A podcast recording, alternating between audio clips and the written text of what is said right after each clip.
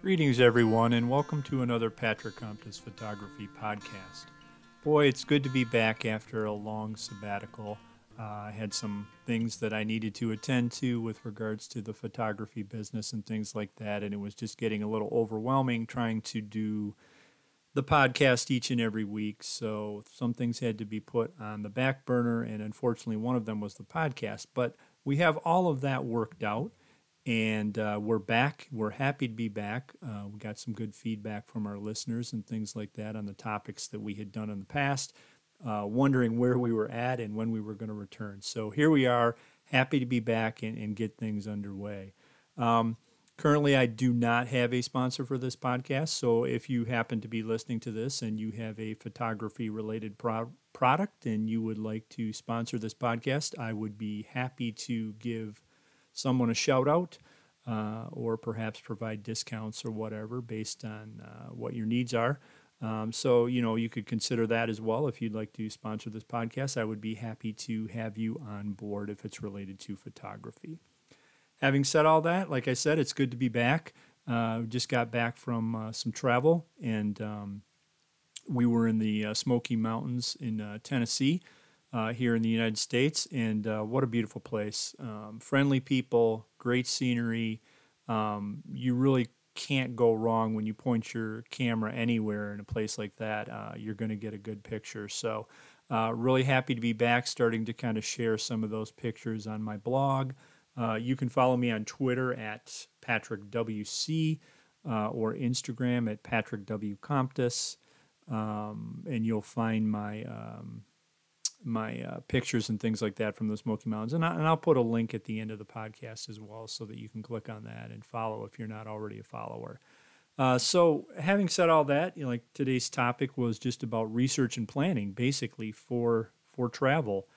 Um, you know, a lot of people will probably just do some sort of planning with regards to lodging and hotels and uh, you know, food and things like that and, and do their research. But, you know, photographers are a little bit of a different breed because generally when we go on a vacation, it is to uh, accomplish a certain goal. Like you want a certain picture or you're going to photograph a certain critter or place um, or iconic landmark, whatever the case may be. So there's a little bit of back planning involved. And I just wanted to share my thoughts on how I go about doing that, specifically related to the uh, photography aspect of it.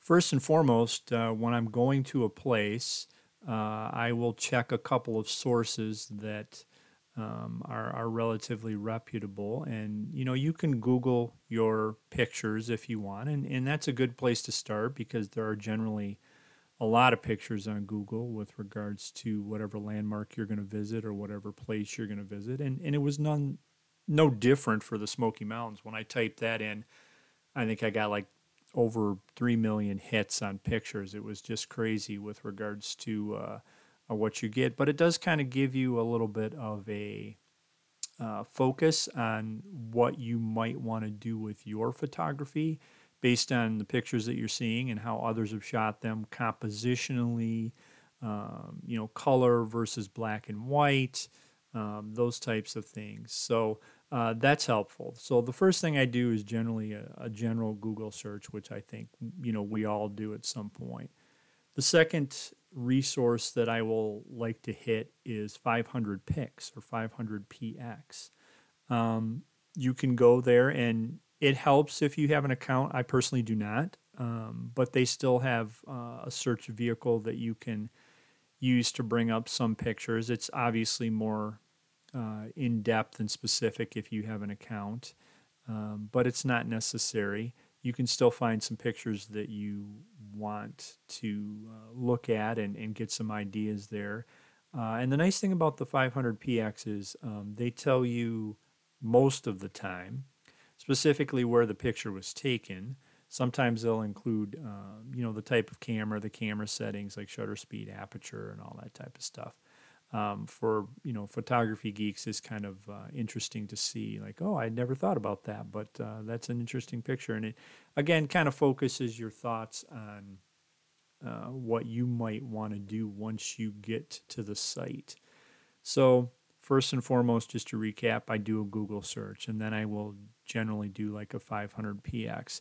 And then what I start to do is I look at um, the site specifics, meaning if I'm going to go to a specific park or a specific landmark, um, or I'm researching a specific critter that I'm going to shoot um, when I'm doing wildlife photography or something like that, I will try to do a little bit more directed research on just that point. A lot of places they will have a promotional website. Not all the critters don't, obviously, but um, landmarks for landscape and uh, you know iconic buildings and things like that they all have generally their own website in that because the tourism is is so high so you can go there and learn a little bit of the history of the place um, and when i go to a place like this i always try to um, you know think outside the box so a lot of the pictures that you see uh, are very similar in nature uh, with regards to the angle that they were taken. And, and some of that is dictated by the actual site, and there's nothing you can do about it, meaning that they may have specific overlooks that you can stand on, or uh, things might be fenced or roped off, and you can't get different angles. And I, and I understand that for the preservation of these things. Uh, but not all places. Some places you can go and you can get multiple uh, images from multiple angles and things like that. And I always uh, call that working the scene. And that that particular phrase, working the scene, is not unique to me. I mean, I've learned that from other photographers and things like that who've been doing this a lot longer than I have. And and it's good advice because you may find that um, you know the the common angle, although a good picture, uh, is just like everybody else's picture. But if you do a different angle, maybe down low, maybe up high, maybe from behind, or um, a different time of day, uh, you know, you're going to find that that picture stands out. It's a little bit unique, uh, and that that in turn not only helps your photography grow, but it can help someone else too when they're doing some research, uh, just like you would be on this particular um, site that you're visiting or whatever the case may be. So, uh, just to again recap, Google 500px. Then I go to the uh, site specifics. And then what I do is I, I will generally put out a little bit of a call on social media via Facebook or social me- um, social media over Twitter, and basically just ask people, hey, you know, I'm getting ready for an upcoming trip to travel to point A, point B, point C. You know, has anybody been there? What do you recommend for photography? Um, you know, are there any specific things that you need to maybe bring that you hadn't thought about or um, specific places that you can stand to get a, a specific view. Uh, and you would be surprised. A lot of people will be very helpful um, if you have a, a decent following and things like that. Um, generally, the community can be uh, very helpful with regards to that. And, uh, you know, I always take that into account as well. And then in turn, you can obviously research those particular um, angles or sites too once that they've been brought to your attention. So, you know, the research and planning, uh, I think, is a is a very critical part of having a successful photography trip, and those are just the research and planning that goes into uh, the actual site. The, there's a little bit of research and planning too, more probably the planning component of it, but you know a little bit of research on on the gear too. Uh, what should you bring? You know, do you need one body? Do you need two bodies? Do you need a wide angle? Do you need a telephoto? Uh, I, a lot of that depends on what you're going to be shooting as well. Uh, are you going to pack heavy? Are you going to pack light? Um, so there's all kinds of things that you can um, plan on that. And the reason that you would want to do all this is just to make your trip as successful as possible, right? Now, there is something to be said for just showing up, camera on your shoulder, and spontaneously shooting things that, you know, might appeal to you, regardless of what the genre is. And, and that's fine. You know, that I just call that a personal pursuit. And I've done that many times. Uh, but a lot of times, if I know that I'm going to be in a place that's uh, beautiful or famous or abundant with critters or something like that, I will go ahead and make sure that I do the, the correct amount of research so that I'm prepared once I get there and I can make the most of that trip.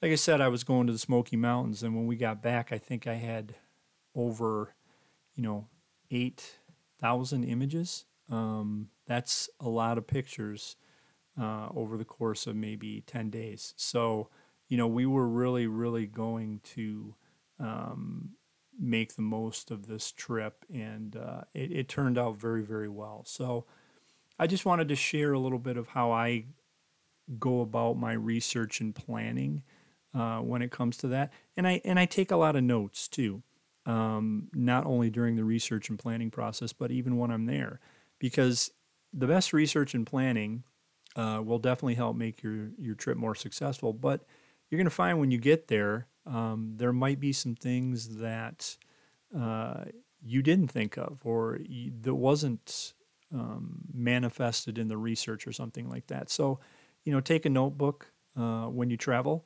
Uh, write these things down so that if you happen to get back to that site or you want to go back because there's things that you just did not have time to see, uh, and I'm sure we've all been there, right? You go and you know, even if you're on vacation, you're you're kind of on an itinerary with regards to time and things like that.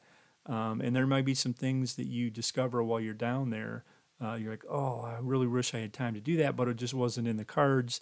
And you might want to go back and see that at some point. So uh, always always take notes, and then you can refer to that in the future. So so that kind of concludes my reintroductory podcast, I guess, just a quick, short little rant and rave about some research and planning and how I go in uh, go about the trips and things like that.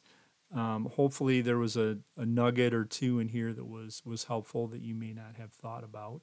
Um, and again, those research uh, methods, you know, I've used them and they work for me they're tried and true. Um, but that doesn't mean that there aren't other resources out there that you can, um, you know, you that you can use. There are, and uh, I'm sure there are some probably that are even better than than I do. So I, I would love to hear your thoughts on that. Uh, and just in closing here again, um, you know, my podcast is not sponsored. Uh, I would love to have a sponsor on board, um, something regarding photography again. So if you are interested, please contact me. Um, and I would be happy to discuss that and, and you know give your business a plug um, as a sponsor. Um, that would be awesome. And uh, I hope that everyone has had a good day, and I will try to make these podcasts a little bit more uh, consistent. If you have any ideas on what you'd like to hear, topics, things like that, uh, please shoot me an email. Um, I hope everyone has a great day and uh, you get a chance to get out and, and shoot and um, make some great pictures.